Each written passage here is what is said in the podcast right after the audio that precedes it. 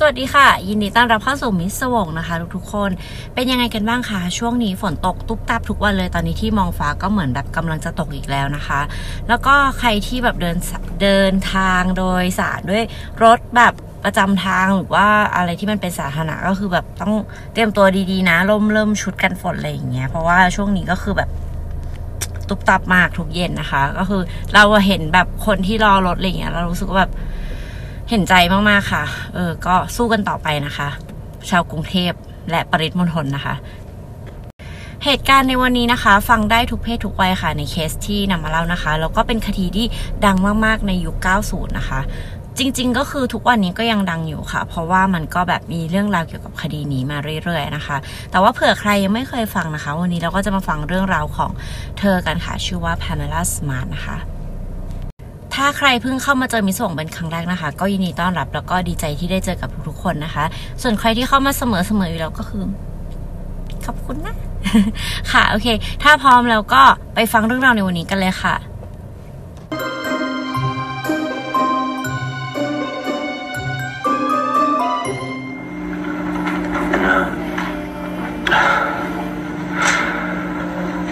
I said, um, God forgive me.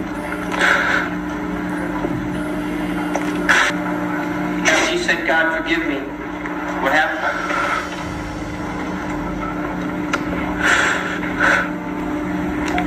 I pulled the trigger.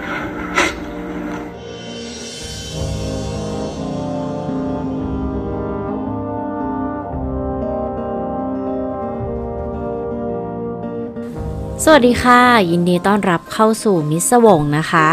ฝนตกอีกแล้วค่ะ ถ้าทุกคนตั้งใจฟังดีๆ จะได้ยินเสียงฝนนะคะ ก็น่าจะมีอีกสักพักเลยนะ เพราะว่าเห็นเขาบอกว่ามันจะตกถึงประมาณวันที่ 10 10 กว่าอะไรอย่างนี้ป่ะเนาะช่วงนี้ก็ถ้าเกิดใครเดินทางรถสาธารณะอะไรอย่างนี้ก็ต้องพกร่มพกอะไรนะ เพราะว่าแบบถ้ามันเวลาฝนตกจริงๆก็คือลำบากลำบนนะเธอ คืออย่างแบบวันนั้นเราขับผ่านผ่าน แถวแถวย่านงามวงวานนนทบุรีอะไรพวกนั้นก็คือแบบน้ำท่วมขังมากๆเลยอะ่ะน่าจะเป็นเพราะว่ามันระบายไม่ทันนะคะ ก็ยังไงก็เป็นกำลังใจให้กับทุกๆคนที่จะต้องเดินทางกลับบ้านในตอนเย็นนะคะ เพราะว่าฝนจะตกตอนที่เราเลิกงานหรือว่าเลิกเรียนอะไรอย่างเงี้ยตลอดเลยก็คือแบบมาตามนัดมาตรงเวลามากๆนะคะ ยังไงก็รักษาสุขภาพกันด้วยนะคะ อย่าลืมกินวิตามินอะไรอย่างนี้เนาะบำรุงร่างกายนะคะทานอาหารที่มีประโยชน์ออกกำลังกาย พูดไปเรื่อยนะคะ เพราะว่าโฮสคือไม่ออกกำลังกายเลยศูนย์ซึ่งจริง ๆ ก็คือตั้งใจว่าจะออกนะทุกคนหลังจากที่เราแบบว่าเป็นโควิดบ้านหมุนอะไรไปนะคะ แต่ว่าสุดท้ายก็ยังไม่ได้ออกเลยจ้า แต่ก็เดี๋ยวตั้งใจว่าจะเร็วๆนี้แล้วค่ะทุกคนตั้งใจว่าเร็วๆนี้แล้วก็เป็นกำลังใจให้เราในการออกกำลังกายด้วยนะคะ โอเค เรื่องราวในวันนี้นะคะ จากที่เตือนไปแล้วนะคะ ก็สามารถฟังได้ทุกเพศทุกวัยนะ ประมาณหนึ่ง และเป็นคดีที่ภาษาอังกฤษเรียกว่า high profile นะคะ หรือว่าเป็นคดีที่ดังมาก ๆ ในยุค 90 นะคะ คือ 90 เป๊ะ ๆ เลยค่ะ ปี 1990 นะคะ เป็นคดีแบบก่อนจะมี O.J. Simpson ก็คือมีคดีนี้ค่ะ ช่วงนั้นเนี่ยยังเป็นช่วงที่ยังไม่ได้มีการถ่ายทอดสดคดีอะไรต่างๆ ออกทีวีเนาะแต่ว่าอย่างคดีที่เกิดขึ้นในเรื่องนี้เนี่ยเป็นคดีที่ผู้คนเนี่ยให้ความสนใจมากๆ แล้วก็เป็นคดีที่เรียกได้ว่า ข่าวนำคดีอะ่ะเออทุกคนพอมันมีคนสนใจมากๆอะ่ะ มันจะเหมือนกับว่าบางครั้งคนก็อยากจะได้ยินคำตัดสินแบบที่ที่เราอ่านจากข่าวอะไรแบบนี้ค่ะ เออซึ่งหลังจากที่เราเล่าทั้งหมดจบแล้วเนี่ย เราก็จะมาคุยเรื่องนี้กันเนาะ ว่าทุกคนเนี่ยคิดเห็นยังไงกันบ้างนะคะ แต่ก่อนที่จะไปถึงตรงนั้นเนี่ย เรามาฟังเรื่องราวในวันนี้กันค่ะ คือเป็นเรื่องราวของผู้หญิงที่ชื่อว่าพาเมล่าสมาร์ทนะคะ และก็อีกหลาย ๆ คนที่เธอได้เข้าไปรู้จัก และทำให้ชีวิตของหลาย ๆ คนเนี่ยเปลี่ยนไปค่ะพาเมล่าสมาร์ทนะคะ เกิดในปี 1967 ค่ะ ที่วินแฮมนิวแฮมเชียร์นะคะ ในวันที่ 16 สิงหาคมค่ะ เธอเป็นลูกสาวของจอห์นและก็ลินดานะคะ เธอเติบโตมาในไมอามีฟลอริดาค่ะ ก่อนที่ครอบครัวเนี่ยจะย้ายไปที่เดอรี่นิวแฮมเชียร์นะคะ ตอนประมาณที่พาเมล่าอยู่ชั้นมัธยมศึกษานะคะ ก็เป็นแบบเชียร์ลีดเดอร์อะไรเงี้ยเรียนเก่งมาก ๆ เลยนะคะ แล้วก็ได้เข้าเรียนมหาวิทยาลัยรัฐฟลอริดาต่อนะคะ หรือว่า FSU นั่นเอง เธอจบปริญญาด้านการสื่อสารค่ะหรือว่า communication นะคะเธอเคยเป็นพิธีกรรายการวิทยุของมหาวิทยาลัยด้วย และต้องบอกว่าในตอนนั้นเนี่ย เพลงที่เธอเปิดอะค่ะ หรือว่าเพลงที่เธอชอบฟังนะคะ คือเพลง heavy metal ค่ะ ซึ่งในความรักในเสียงเพลง heavy metal เนี่ยแหละค่ะ เดี๋ยวจะเป็นคีย์ความชอบหลักๆ ที่จะเกิดขึ้นในคดีนี้ต่อไปนะคะ และในการที่เธอจัดรายการวิทยุนะคะ เธอมีชื่อในวงการด้วยนะคะ บางคนเนี่ยก็จะเรียกเธอว่า Metal Madness นะคะ หรือว่า Maiden of Metal นั่นเองนะคะ Pam Metal Madness Pam Maiden of Metal เท่นะสำหรับเราชื่อเท่อยู่นะคะแต่ด้วยความที่พาเมล่าเนี่ย ก็คือมีกิจกรรมมากมายนะคะ เธอเรียนจบในเวลาประมาณแบบ3ปีครึ่งด้วยซ้ำคือเธอเรียนจบค่อนข้างเร็วนะคะ เรียนเก่งอะไรเงี้ยค่ะ เธอก็เลยแบบไม่ได้ใช้ชีวิตแบบนักเรียนนักศึกษาคนอื่นทั่วไปก็คือปาร์ตี้มีเพื่อนมีแฟนอะไรเงี้ยคือมีเพื่อนแต่หมายถึงว่า เธอไม่ได้ไปเดทไปอะไรแบบนั้นอะเหมือนพวกนักศึกษาทั่วไปที่เขาทำกันนะนะคะ ซึ่งเราว่าอันเนี้ยมันก็ อาจจะมีผลในชีวิตเธอภายหลังก็ได้ค่ะ เพราะว่าเหมือนกับเธอเนี่ยไม่ค่อยได้ใช้ชีวิตเด็กเด็ก ๆ เท่าไหร่นะคะวัยรุ่นนะคะ ก็คือเรียนทำงานรับงานเป็นดีเจอะไรแบบนี้ค่ะแต่ว่าชีวิตเธอเนี่ยกำลังจะเปลี่ยนไปนะคะ เพราะว่าในปี 1986 ค่ะ ในงาน New Year's Eve Party หรือว่าคืนก่อนปีใหม่นะคะพาเมล่าหรือว่าแพมเนี่ย เจอกับ Gregory Smart ค่ะ หรือว่าเราจะเรียกว่าเกรกนะคะ แพมแล้วก็เกรกนะคะ ทั้งคู่เนี่ยก็คือแบบชอบกันเลยภายในคืนนั้น แล้วก็คุยกันนะคะ แล้วก็ตกลงที่จะไปเดทกันแล้วก็คบกันค่ะ ต้องบอกว่าเกรกเนี่ยชอบพาเมล่ามากๆเลยนะคะ แล้วก็ความสัมพันธ์เนี่ยมันเลยกลายเป็นความสัมพันธ์ที่จริงจัง คือคบกันแบบจริงจัง มีมี relationship ไม่แค่ไม่ใช่แค่แบบว่าเดทกันนะคะ แล้วก็เกรกเนี่ยซื้อชิสุให้กับแพมด้วยค่ะ ตั้งชื่อให้ว่าเฮเลนนะคะ เป็นน้องชิสุนะคะ หลังจากที่ไม่กี่เดือนที่พวกเขาเนี่ยก็แต่งงานกันค่ะ ซึ่งในตอนนั้นเนี่ยพาเมล่ามีอายุประมาณ 20 ปีเท่านั้นเองค่ะ ส่วนเกรกเนี่ยโตกว่าเธอ 2 ปีนะคะ ก็คืออยู่ประมาณ 22 ค่ะ ทั้งคู่เนี่ยมีความชอบเหมือนกันนะคะ ก็คือเสียงเพลง heavy metal นะคะ ตอนที่แพมเจอกับเกรกเนี่ยคือเขาเป็นแบบชายหนุ่มไว้ผมยาววัยรุ่นนะทุกคนแล้วก็แบบนึกออกมาเขาก็คือดูแบบยังเป็นวัยรุ่นอยู่ แต่เมื่อ แต่งงานแล้วเนี่ยแล้วก็ซื้อบ้านอยู่ด้วยกันเนี่ยแน่นอนค่ะว่าเมื่อชีวิตเราอะเปลี่ยนนะคะก็คือแปลว่าเกรกเนี่ยจะต้องดูแลพาเมล่าหรือว่าแพมเนาะก็จะต้องทำงานถูกไหมคะซึ่งงานที่เขาได้เลือกมาทำเนี่ยก็คือการขายประกันค่ะ ซึ่งมันก็ทำให้ตัวของเกรกเนี่ยจะต้องเปลี่ยนรูปลักษณ์ของตัวเองนะคะก็คือแบบตัดผมสั้นแต่งตัวเรียบร้อยใส่สูทผูกไทยอะไรเงี้ยเพราะว่าเขาจะต้องขายประกันให้กับทุกๆคนที่เขาเจอไงมันก็จะต้องแบบว่าดูน่าเชื่อถืออะไรอย่างเงี้ยค่ะ แต่ว่าสำหรับแพมเนี่ยมันก็คงอาจจะเป็นลุคทเปลี่ยนไปสำหรับเธอเนาะเหมือนกับเธอไม่ชินอะไรเงี้ยเพิ่งแต่งงานกันได้แค่แบบ ไม่นานยังไม่ถึงปีเองอะไรเงี้ยค่ะ แล้วในตอนนั้นเนี่ย เธอก็ได้ไปทำงานที่ Winnacunnet High School นะคะ จริง ๆ แล้วเนี่ยตามข่าวหลาย ๆ ที่นะ ชอบเรียกว่าแพมคือครูอ่าซึ่งจริงๆแล้วเนี่ยแพมไม่ใช่ครูนะคะ แต่ว่าไปทำงานอยู่ในโรงเรียนเป็นเหมือนกับ ทำงานโปรเจกต์โปรเจกต์หนึ่งอะค่ะชื่อว่าโปรเจกต์ self esteem นะคะ ซึ่งมันคือโปรเจกต์ที่จะคุยเกี่ยวกับเรื่อง drug awareness หรือว่าการใช้ยาเสพติดหรือว่าจริงๆ ถ้ามีปัญหาในชีวิตอะไรต่างๆ เนี่ย ก็สามารถมาคุยกับแพมได้นะคะ แล้วเธอเนี่ยก็จะทำสื่อวิดีโอต่างๆ เพื่อเอาไว้อ่า communication กับนักเรียนนะคะ ว่าแบบเออ อันนี้ทำอย่างนี้ อันนี้ทำอย่างนั้นนะ เหมือนกับตัดต่อวิดีโออะไรเงี้ยในโรงเรียนนะคะ ซึ่งจริงๆ แล้วเนี่ย จะว่าเธอเป็นเหมือนครูที่ปรึกษาก็ได้ แต่ว่าไทเทอลของเธอจริงๆมันไม่ใช่คุณครูอะค่ะ นั่นแหละค่ะ ด้วยการที่แพมเข้าไปทำงานที่โรงเรียนนะคะทำให้แพมเนี่ยได้เจอกับนักเรียนมากมายนะคะ หนึ่งในนักเรียนที่เธอเจอเนี่ยชื่อว่าบิลลี่ฟลินค่ะบิลลี่ฟลินนะคะ อายุ 15 ปีค่ะ ตอนที่เจอกับแพมนะคะ ตอนนั้นแพมเนี่ยอายุประมาณ 21 แล้วค่ะ ซึ่งทั้งคู่เนี่ยก็จริง ๆ มันก็เป็นความสัมพันธ์ที่มันเหมือนกับเรารู้สึกว่า บิลลี่เนี่ยน่าจะแอบชอบแพมนะคะ เหมือนแบบเวลาออชอบรุ่นพี่อะไรแบบเนี้ยเพราะว่าแพมเนี่ยก็สวยนะคะ แล้วก็แบบเป็นสาวผมบลอนด์แล้วเธอก็ยังไม่ได้ดูแบบโตอะไรขนาดนั้น เธอเป็นยังอดัลหรือว่าแบบวัยรุ่นที่ยังแบบเพิ่งเริ่มเป็นผู้ใหญ่อะไรแบบนี้ค่ะ แล้วด้วยความที่โตกว่าเนาะมันก็อาจจะไม่เหมือนสาวๆในรุ่นเดียวกันอะไรเงี้ยเธอดูแบบมีความเป็นผู้หญิงมากกว่า ซึ่งมันก็ทำให้เด็กๆหนุ่มๆเนี่ยหลงรักเธอได้ง่าย ๆนะคะ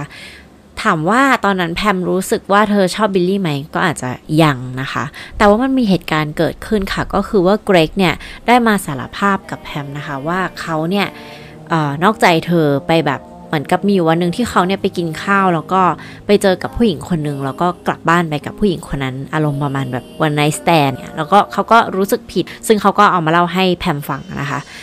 ซึ่งแน่นอนค่ะมันก็ทำลายความรู้สึกของเธอนะคะ ทั้งความรู้สึกทั้งความรักแล้วก็ความมั่นใจในตัวเองนะคะ เพราะว่าอย่าลืมนะว่าทั้งคู่เนี่ยเพิ่งแต่งงานกันนะคะ มันก็ต้องทำให้เธอรู้สึกแย่มากๆอยู่แล้วเนาะและอย่างหนึ่งอย่างแรก ๆ เลยเนี่ยคือเวลาที่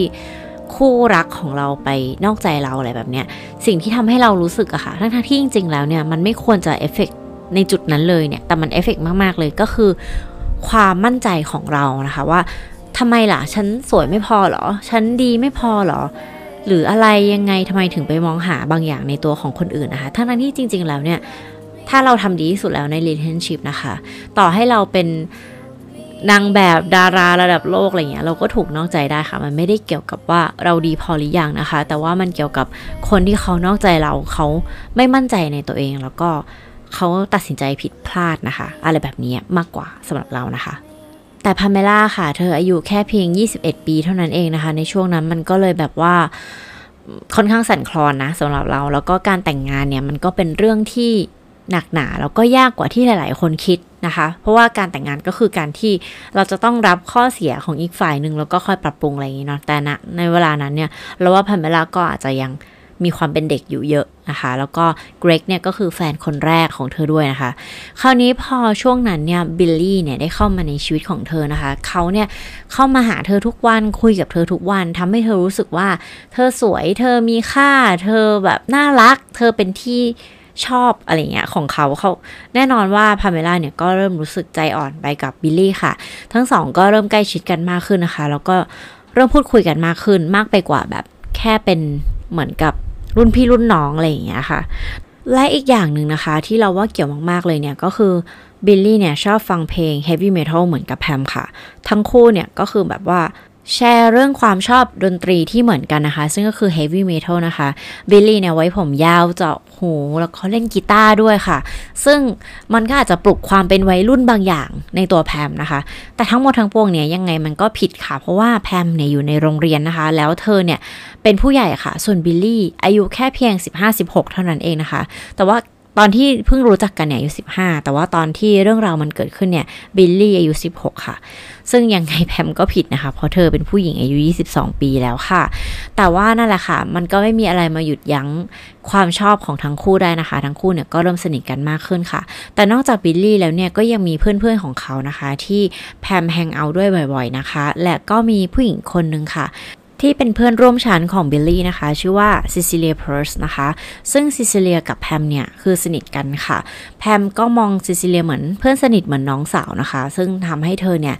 เล่าเรื่องต่างๆ ในชีวิตของเธอเนี่ยให้ซิซิเลียฟัง แล้วก็ซิซิเลียก็มองแพมเป็นเหมือนพี่สาวนะคะ เพราะฉะนั้นแพมอยากให้ทำอะไรจะไปไหนอะไรเงี้ยทั้งคู่ก็คือค่อนข้างตัวติดกันค่ะ เพราะฉะนั้นทุกๆ คนที่อยู่รอบๆตัวของแพมและบิลลี่เนี่ยรู้ถึงความสัมพันธ์ของทั้งคู่เป็นอย่างดีนะคะ หลังจากนี้ไปนะคะ จะเป็นเรื่องราวที่เกิดขึ้นคดีฆาตกรรมค่ะ และคำให้การของทุกคนที่ขึ้นศาลนะคะ ต้องบอกว่าเราต้องเล่าแบบนี้เพราะว่าปกติเราจะเล่าว่า 1 2 3 4 อะไรเกิดขึ้นเลยใช่ไหมคะ แต่ว่าในคดีนี้เนี่ยมันมีคนที่พูดไม่เหมือนกันค่ะ ซึ่งมันก็คือทางแพมและทางกลุ่มของบิลลี่นั่นเองนะคะ ซึ่งเราก็เลยจำเป็นที่จะต้องเล่าตามคำให้การในศาลค่ะ แล้วก็ให้ทุกๆคนเนี่ยลองตัดสินกันเอาเองนะคะ ว่าทุกๆคนคิดเห็นว่ายังไงค่ะ เพราะสุดท้ายแล้วเนี่ยคดีในวันนี้นะคะ มันคือคดีที่ถูก นำขึ้นศาลก็จริง แต่มันเป็นการพิจารณาจากความคิดเห็นของคนทั้งประเทศ และการนำเสนอข่าวค่ะทุกคน โอเค ในคืนเหตุการณ์นะคะ ในวันที่ 1 พฤษภาคม ปี 1990 ค่ะ ในวันนั้นนะคะแพมกับเกรกเนี่ยก็ออกจากบ้านมาทำงานตามปกติค่ะเกรกออกไปทำงานก่อนนะคะ แล้วก็แพมออกมาทีหลังค่ะ ซึ่งวันนั้นเธอมีประชุมค่ะทำให้เธอเนี่ยกลับบ้านค่ำกว่าปกติค่ะ และเมื่อเธอกลับมาบ้านประมาณ4ี่ทุ่มนะคะ เธอก็สังเกตว่าทำไมระเบียงที่บ้านเนี่ยไม่ได้เปิดไฟ เพราะถ้าเกรกกลับมาแล้ว ซึ่งรถของเขาจอดอยู่เนี่ยไฟมันต้องเปิดนะคะ แต่ว่าวันนั้นเนี่ยเธอก็ไม่ได้คิดอะไรมากพอเธอเปิดเข้าไปในบ้านปุ๊บเนี่ยเธอให้การกับตำรวจว่า เธอเห็นร่างของเกรกเนี่ยนอนอยู่ที่พื้นค่ะ ซึ่งเธอเนี่ยได้แบบพยายามเรียกนะคะ แต่ว่าดูเหมือนว่าเขาจะได้รับบาดเจ็บค่ะ มันเลยทำให้เธอเนี่ยวิ่งมาที่บ้านของเพื่อนบ้านนะคะ แล้วก็ขอความช่วยเหลือค่ะ ซึ่งเพื่อนบ้านเนี่ยก็รีบโทรหาตำรวจ แต่เมื่อรถพยาบาลแล้วก็ตำรวจมาถึงเนี่ยก็ทราบว่าเกรกเนี่ยได้เสียชีวิตแล้วนะคะ และถูกฆาตกรรมค่ะ โดยการถูกยิงที่ศีรษะหนึ่งนัดนะคะ เจ้าหน้าที่ตำรวจกล่าวว่าตอนแรกเนี่ยพวกเขาคิดว่ามันเหมือนการลักทรัพย์ แต่ว่าเหมือนกับเกรกอาจจะกลับมาเจอกับโจรพอดีอะไรอย่างเงี้ย ทำให้เกิดการต่อสู้เกิดขึ้นนะคะ แต่ว่าพอตรวจดูดีๆแล้วเนี่ยตำรวจก็เริ่มไม่ค่อยมั่นใจค่ะ เพราะว่าหลาย ๆ อย่างที่มันมีค่าเนี่ยมันไม่ได้หายไปค่ะ คือบ้านถูกหรือก็จริง มีบางอย่างที่หายไปก็จริงค่ะ แต่ว่า มันไม่ใช่ของมีค่ามากเช่น แหวนแต่งงานที่เกรกใส่นะคะ หรือว่ากระเป๋าตังค์ของเขาอะไรเงี้ยก็ยังอยู่ค่ะ ซึ่งมันก็ค่อนข้างแปลกเนาะถ้าเรามาแบบปล้นบ้านอะไรเงี้ยค่ะ แต่ณตอนนั้นเนี่ยตำรวจก็ไม่ได้มีลีดอะไรไปมากกว่านี้นะคะ ซึ่งข่าวมันก็ค่อนข้างดัง ตอนแรกก็เป็นข่าวท้องถิ่นค่ะว่าเออเนี่ยคู่แต่งงานใหม่ที่แบบเพิ่งย้ายมาเกิดเหตุการณ์ฆาตกรรมเกิดขึ้น แต่ว่าจริงๆแล้วย่านที่พวกเขาอยู่เนี่ยเป็นย่านที่อาชญากรรมที่จะมีคนแบบ เข้ามาที่บ้านแล้วปล้นแล้วยิงเนี่ยน้อยมากคือตำรวจบอกว่าต่ำมากนะคะ ซึ่งมันก็เลยทำให้ตำรวจเนี่ยพยายามที่จะมองที่รูปคดีนี้อีกครั้งหนึ่งค่ะแล้วก็ในหลังจากวันที่เกรกเสียชีวิตนะคะ แค่ประมาณ 3 วันอะไรเงี้ยค่ะ มีนักข่าวมาสัมภาษณ์แพมนะคะ เธอก็แต่งตัวแบบจัดเต็มนะคะ แล้วก็การสัมภาษณ์ของเธอเนี่ยค่อนข้างแปลกค่ะ คือ มันแปลกในแบบในแง่แบบว่าเธอดูไม่ได้เศร้ามากอะทุกคนเหมือนแบบว่าแต่งหน้าแต่งตัวจัดเต็มอะไรเงี้ยทั้งที่จริงๆแล้วเธอ ควรจะดูเศร้าโศก หรือว่าไวยทุกข์กว่านี้อะไรเงี้ย แต่จริงๆมันก็ไม่ผิดนะ คนเรามันก็มีการเขาเรียกว่าอะไรเขามีการแสดงออกเรื่องความเศร้าโศกที่มันไม่เหมือนกันนะคะ แต่ว่าอันเนี้ยแหละค่ะมันก็เป็นสิ่งที่ทำให้คนเนี่ยเริ่มสังเกตนะคะว่า พมเนี่ยแปลกๆนะ แล้วก็เราดูให้สัมภาษณ์ทีหลังนะคะ เธอก็เคยพูดถึงเรื่องนี้นะคะว่า ก็เธอไม่รู้จะทำตัวยังไง แล้วก็ตอนนั้นเนี่ยมันมีอะไรหลายอย่างที่เธอต้องจัดการนะ ทั้งเรื่องของการจัดการงานศพเรื่องของการเลือกโรงศพ แล้วก็ไม่รู้ด้วยว่ามันเกิดอะไรขึ้นอะไรเงี้ย เธอก็เลยเหมือนแบบเบลอๆแบบสเปซเอาไปบ้าง หรือว่าแบบดูเหมือนเฉยๆชาๆอะไรเงี้ย แต่ว่าจริงๆ ข้างในเธอเหมือนแบบทำอะไรไม่ถูกมากกว่า อะ อันนี้ก็เป็นในฝั่งของเธอนะคะ คราวนี้ตำรวจก็สัมภาษณ์แพมหลายครั้งค่ะในเหตุการณ์วันที่เกิดขึ้นนะคะ เธอก็เล่าให้ฟังเดินไปเดินมาในบ้าน ซึ่งตำรวจบอกว่าจริง ๆ แล้วเนี่ยก็ค่อนข้างแปลกนะคะ เพราะว่าทุกครั้งที่ตำรวจไปสัมภาษณ์เธอเนี่ยเธอจะแบบไม่ได้ดูเศร้าโศกอะ่ะ เออ เธอก็จะเล่าว่าเกิดอะไรขึ้น แล้วก็บอกว่าหลังจากที่เธอแบบเจอเหตุเจอร่างของเกรกนะ เธอก็เดินไปดูตรงนั้นตรงนี้ ตรงนี้มีอันนั้นหาย อันนี้ไม่มีหายอะไรเงี้ย ทั้งทงที่ปกติแล้วเนี่ยอ่าเรียกได้ว่าเมื่อคู่ คู่สามีหรือว่าคู่ภรรยาของเราเนี่ยถูกฆาตกรรมเนี่ยเรามักจะไม่ค่อยอยากจะเดินไปตรงที่เกิดเหตุอะไรประมาณนี้ค่ะ เหมือนแบบเรายังมีภาพจำฝังใจ อันนี้คือสิ่งที่ตำรวจเนี่ยก็สังเกตเห็นนะคะ คราวนี้แค่เพียงประมาณไม่กี่อาทิตย์นะคะหลังจากที่เหตุการณ์นี้เกิดขึ้นนะคะ มีผู้ชายคนหนึ่งค่ะ โทรมาหาตำรวจค่ะ ผู้ชายคนนั้นเนี่ยเป็นพ่อของเพื่อนบิลลี่ค่ะ แก๊งของบิลลี่ฟลินนะคะ มีเพื่อนๆอีก 3 คนค่ะ ชื่อว่า แพทริกพีทแรนดอลนะคะ อีกคนหนึ่งชื่อว่าแวนซ์เจอาร์ลาทามจูเนียร์นะคะ แล้วคนสุดท้ายนี่ชื่อว่าเรย์มอนด์ฟาวเลอร์ค่ะ ซึ่งคุณพ่อของแวนส์เจอาร์แวนทายจูเนียนะคะ เป็นคนเอาปืนมาให้ตำรวจค่ะ คือเขาเนี่ยโทรมาหาตำรวจว่า ผมคิดว่าผมมีปืนที่เกี่ยวข้องกับคดีฆาตกรรมเกรกอรีนะ หรือว่าสามีของแพมนั่นเองนะคะตำรวจก็คือใช่หรอตกใจนิดนึงนะคะ แต่ว่าเมื่อคุณพ่อเนี่ยนำปืนพกจุด38 มาให้ตำรวจตรวจสอบนะคะ ปรากฏว่ามันแมทช์กันเป๊ะเลยค่ะ ซึ่งหลังจากนั้นเนี่ยมันก็นำไปสู่การสืบค้นนะคะ ว่าปืนนี้เนี่ยไปเกี่ยวข้องกับเด็กๆได้ยังไงนะคะทำให้พวกตำรวจเนี่ยรู้ว่าในกลุ่มเนี้ยมีทั้งหมด 4 คนนะคะ แล้วมันก็ไม่ยากเลยค่ะ ที่ตำรวจเนี่ยจะรู้ว่า แพมเนี่ยบังเอิญทำงานอยู่ที่โรงเรียนมัธยมที่ 4 คนนี้เรียนอยู่นะคะ ซึ่งหลังจากนั้นไม่นานนะคะ ก็ได้มีโทรศัพท์จากซิซิเลียเพียร์สค่ะซิซิเลียจำได้ไหมคะที่เป็นแบบเด็กผู้หญิงคนเดียวที่สนิทกับแพมนะคะ แล้วก็เป็นเพื่อนของหนุ่มๆพวกนี้ด้วยนะคะซิซิเลียนะคะให้ปากคำกับตำรวจค่ะว่าเธอเนี่ยรู้เรื่องคดีฆาตกรรมค่ะ และคนที่เป็นคนวางแผนการฆาตกรรมเกรกนะคะ ก็คือแพมภรรยาของเขานั่นเองค่ะ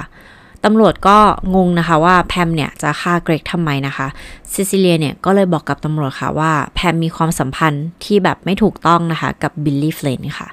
ซึ่งตำรวจแบบช็อกไปเลยนะคะทุกคนเพราะว่าในปี 90 นะ มันก็ถือว่าเป็นเรื่องที่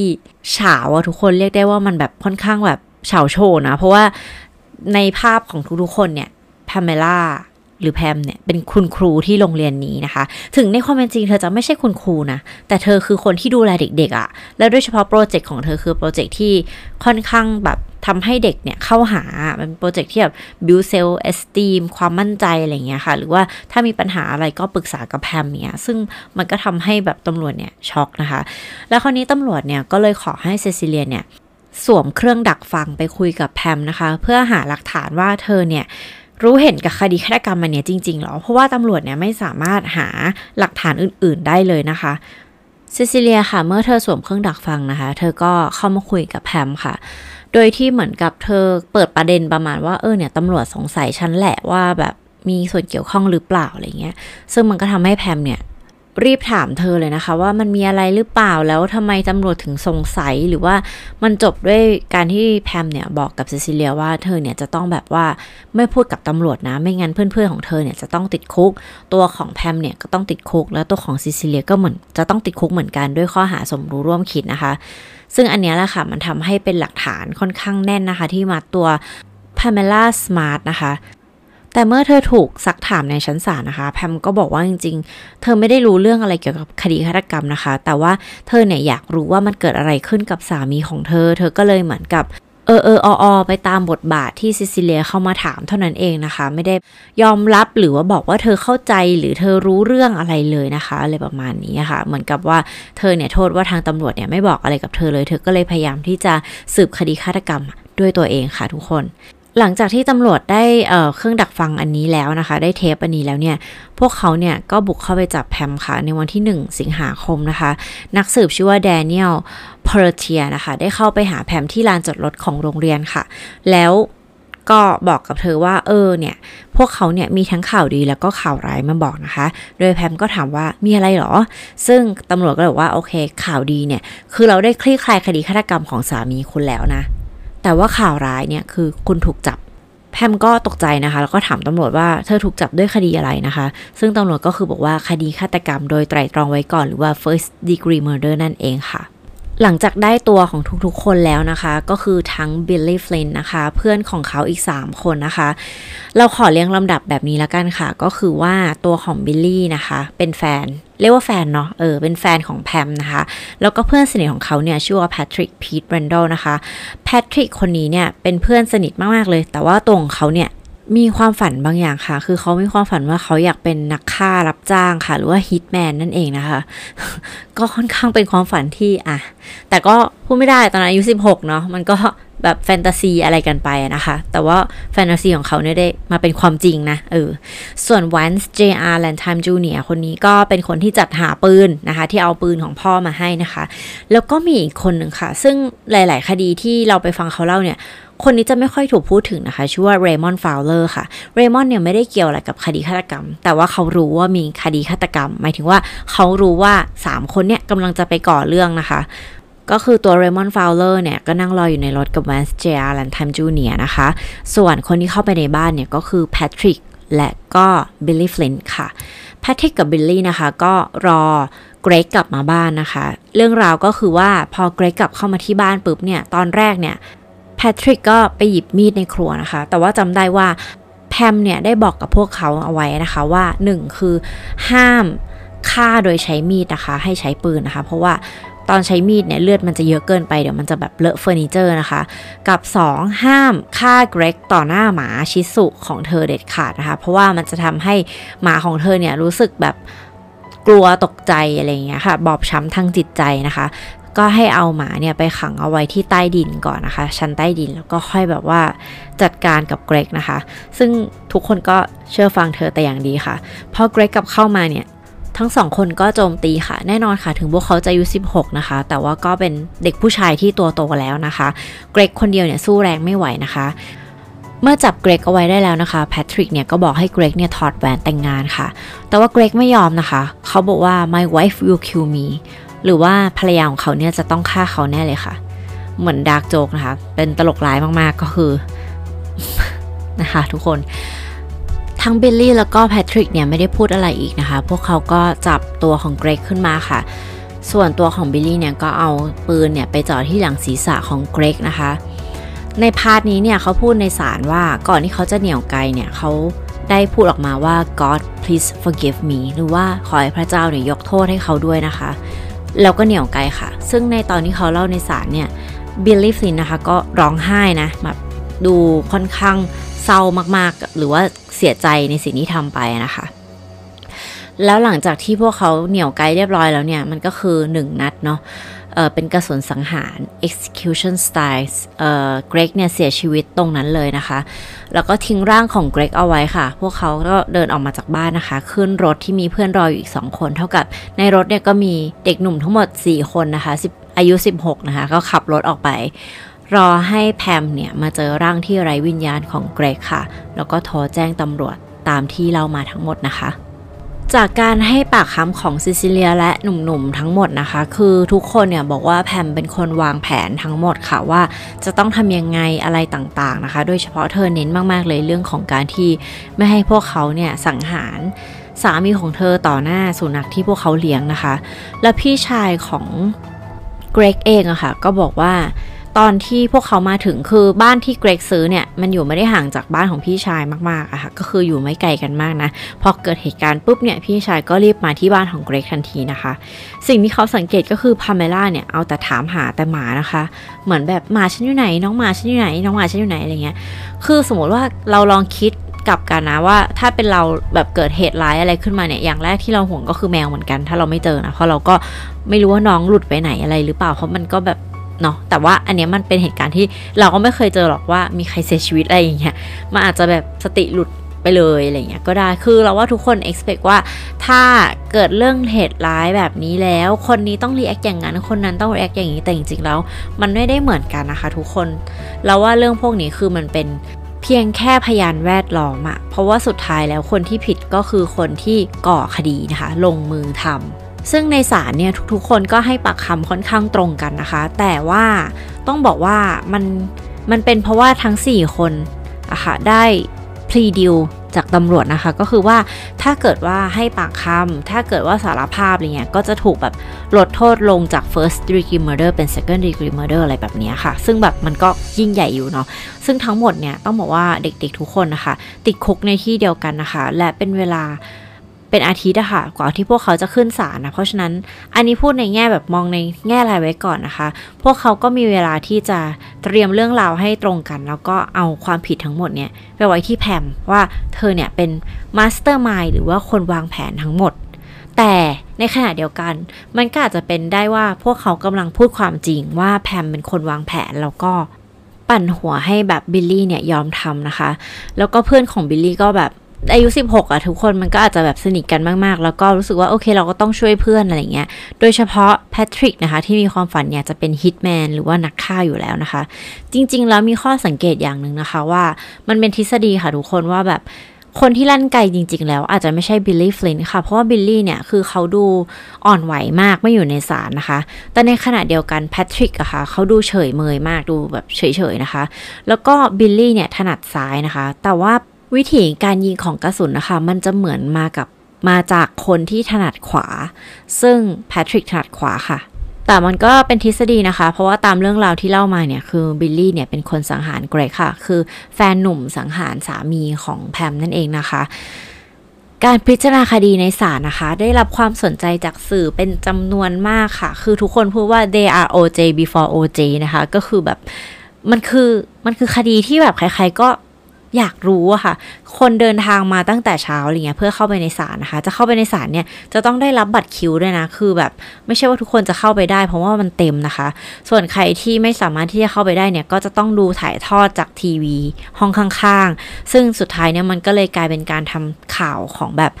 ทั้งประเทศนะคะ ว่าแบบสนใจคดีนี้อะไรเงี้ย คราวนี้พอแน่นอนค่ะ เมื่อมันเป็นข่าวเนี่ย มันก็จะต้องมีการพาดหัว หรือว่ามันจะต้องมีการให้ characterize ของตัวละคร ในคดีนี้นะคะ ว่าคนนี้ดูเป็นอย่างนี้คนนี้ดูเป็นอย่างนั้นนะคะ แพมเนี่ยเคยให้สัมภาษณ์ว่าเธอเนี่ยอยากจะพูดมากๆเลย อยากจะออกแสดงความรู้สึก อยากจะแบบร้องไห้ อยากจะอะไรเงี้ยแต่ว่าทางทนายของเธอเนี่ยบอกว่าให้เธออยู่เฉยๆนะคะ เวลาเธอถูกสักถามอะไรเนี่ย ไม่ต้องตอบไม่ต้อง react นักข่าวทำอะไร ไม่ต้อง react ให้แบบเฉยที่สุดเท่าที่จะทำได้นะคะ ซึ่งมันทำให้ภาพลักษณ์ของแพมอะค่ะ ออกมาในทางที่เป็นแบบ ไอซ์ควีนนะคะหรือว่าราชินีน้ำแข็งเออผู้หญิงใจแข็งใจหินอะไรแบบนี้ค่ะทั้งที่จริง ๆ แล้ว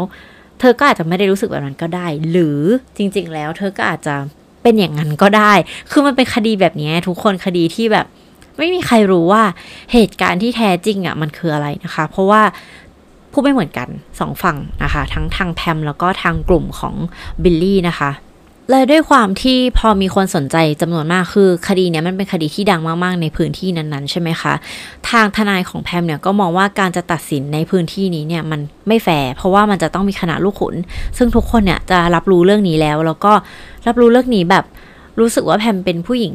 เร็วๆคนหนึ่งอะที่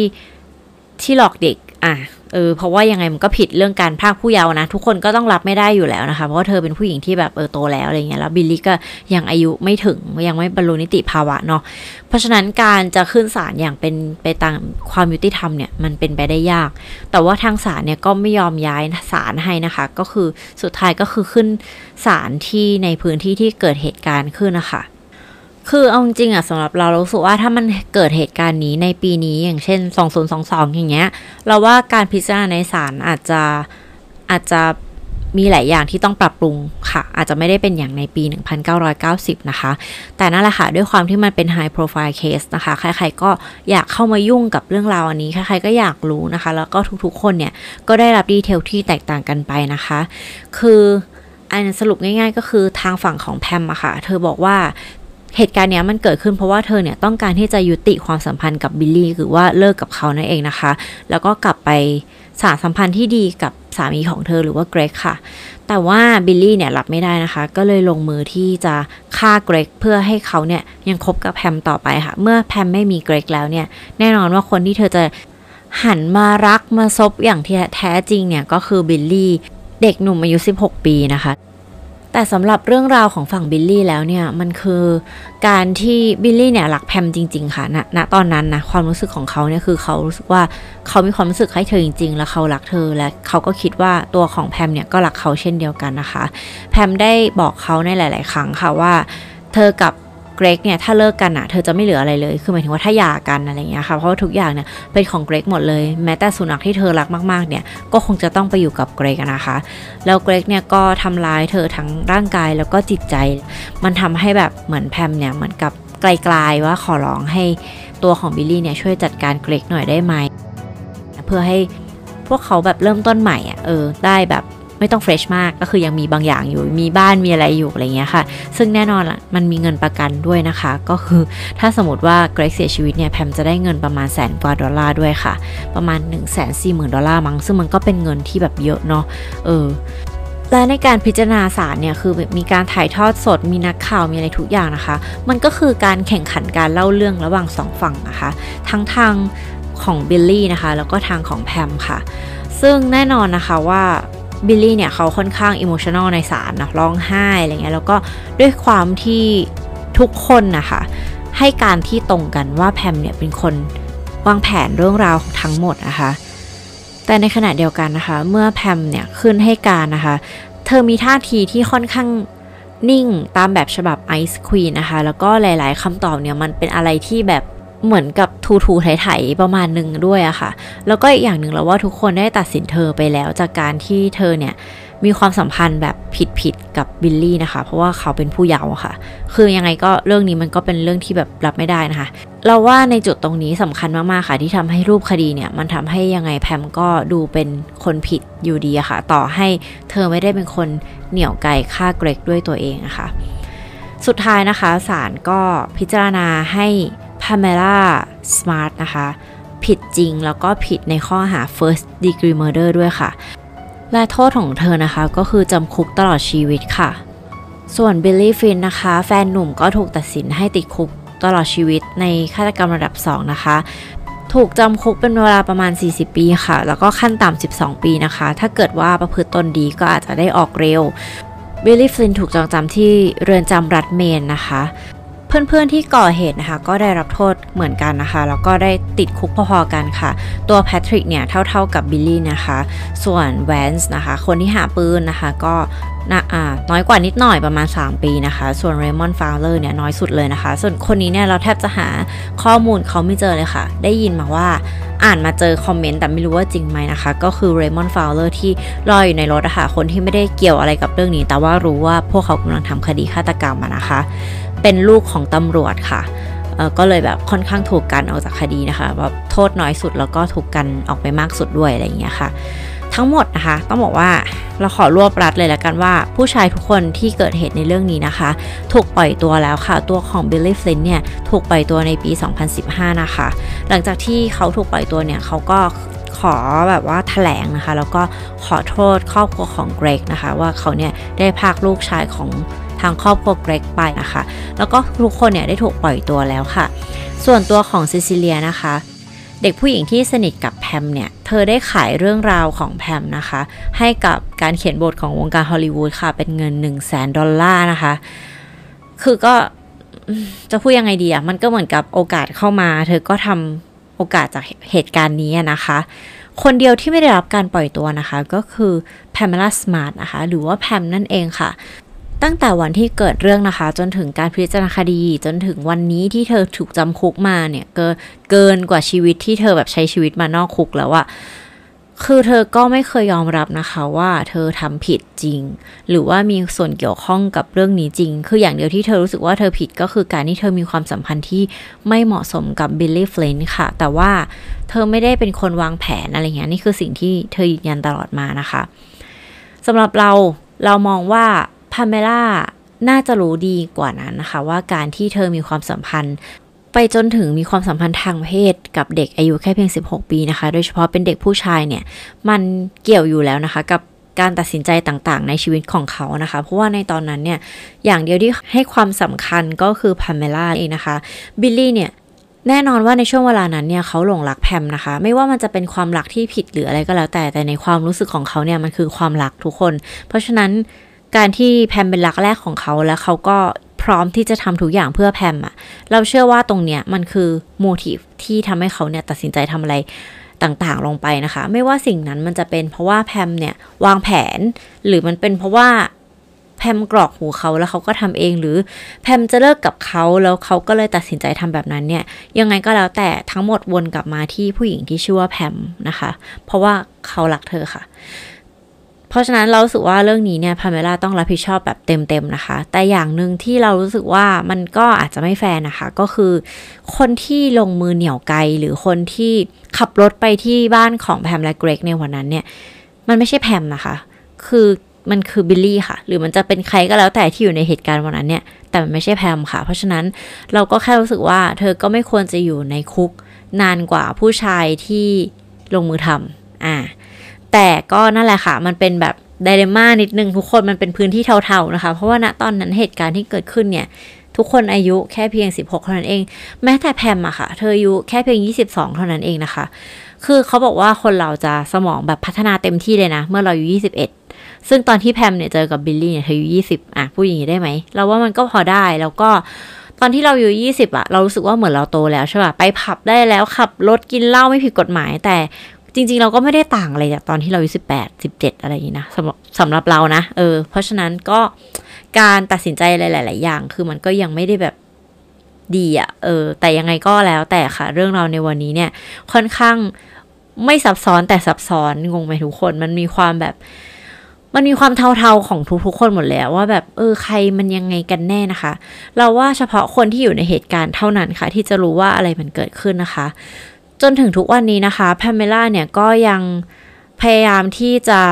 ขอยื่นอุทธรณ์นะคะ เพื่อที่จะออกจากเรือนจำค่ะ แล้วก็เธอเนี่ยได้รับความลำบากมากเลยในการอยู่ในคุกนะคะด้วยการที่เธอเป็นนักโทษที่เป็นนักโทษชื่อดังใช่ไหมคะคนก็เกลียดเธอเยอะด้วยด้วยจากเรื่องที่เธอทำอะไรเงี้ยแล้วก็เธอเคยถูกนักโทษด้วยกันเนี่ยซ้อมซ้อมแบบ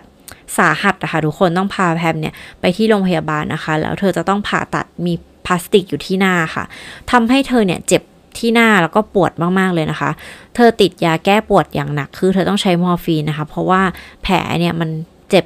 จนเกินจะทนไหวอะเออ แล้วก็มีหลายครั้งที่เธอต้องถูกจับแยกไปขังเดี่ยว เป็นเวลาเป็นเดือนอะไรอย่างเงี้ยค่ะ เพราะว่าทางเรือนจำเนี่ยอ้างว่าเพื่อความปลอดภัยของเธอเองนะคะ แต่ว่าพวกเราก็รู้อยู่แล้วนะคะ ว่าการที่เราจะต้องไปอยู่คนเดียวเป็นเดือน แล้วก็อยู่ในห้องแคบๆแบบ คุกอะยังไงมันก็ไม่ดีกับจิตใจอยู่แล้วนะคะ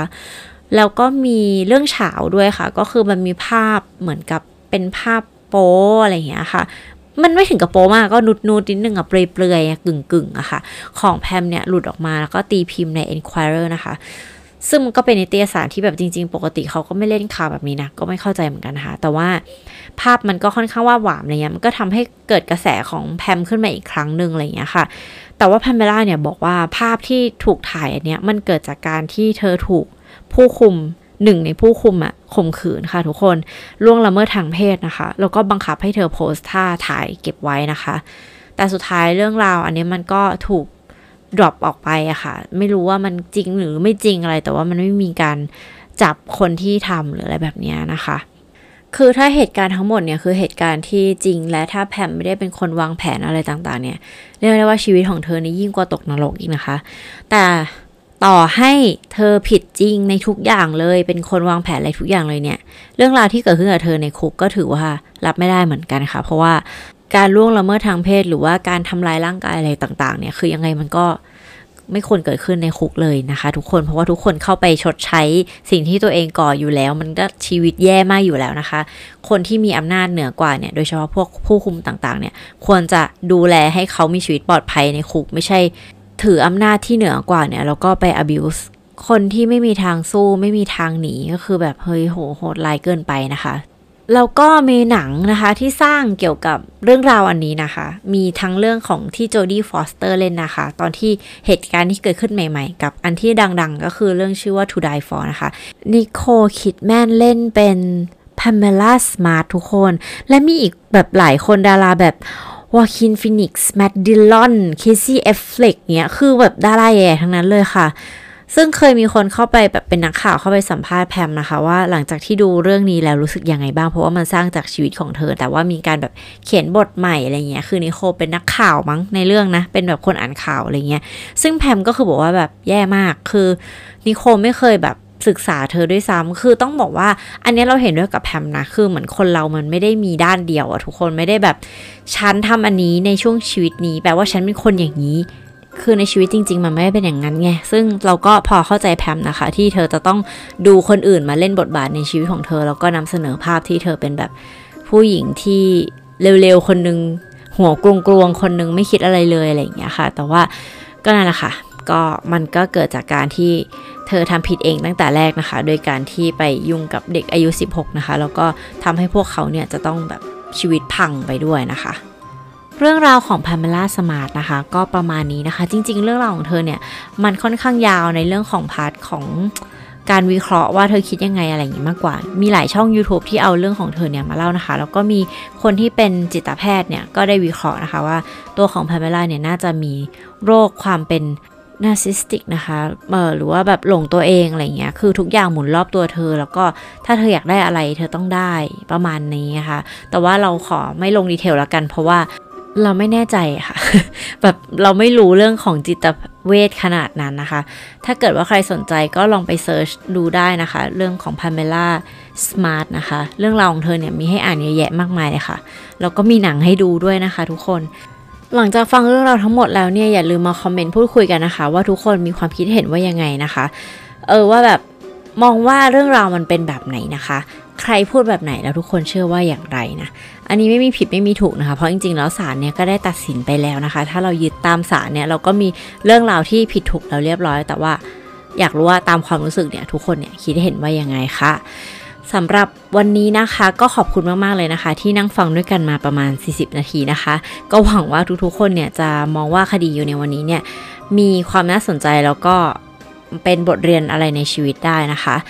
แล้วมาพบกันใหม่ในอาทิตย์หน้านะสำหรับใครที่เพิ่งเข้ามาฟังครั้งแรกนะคะ ขอบพระคุณมากๆเลยแล้วก็ยินดีต้อนรับเข้าสู่มิสวงนะคะ ส่วนสำหรับใครที่เข้ามาฟังกันเสมอเนี่ยก็ขอบพระคุณยิ่งกว่า ขอบพระคุณมากๆนะคะ ที่เข้ามาเจอกันนะคะทำให้เราเนี่ยไม่เหงานะก็ยังไงก็อย่าลืมมาเจอกันใหม่ในอาทิตย์หน้านะคะ อย่าลืมดูแลสุขภาพนะคะทั้งด้านร่างกายและจิตใจค่ะ แล้วมาเจอกันใหม่ในอาทิตย์หน้านะคะสำหรับวันนี้สวัสดีค่ะ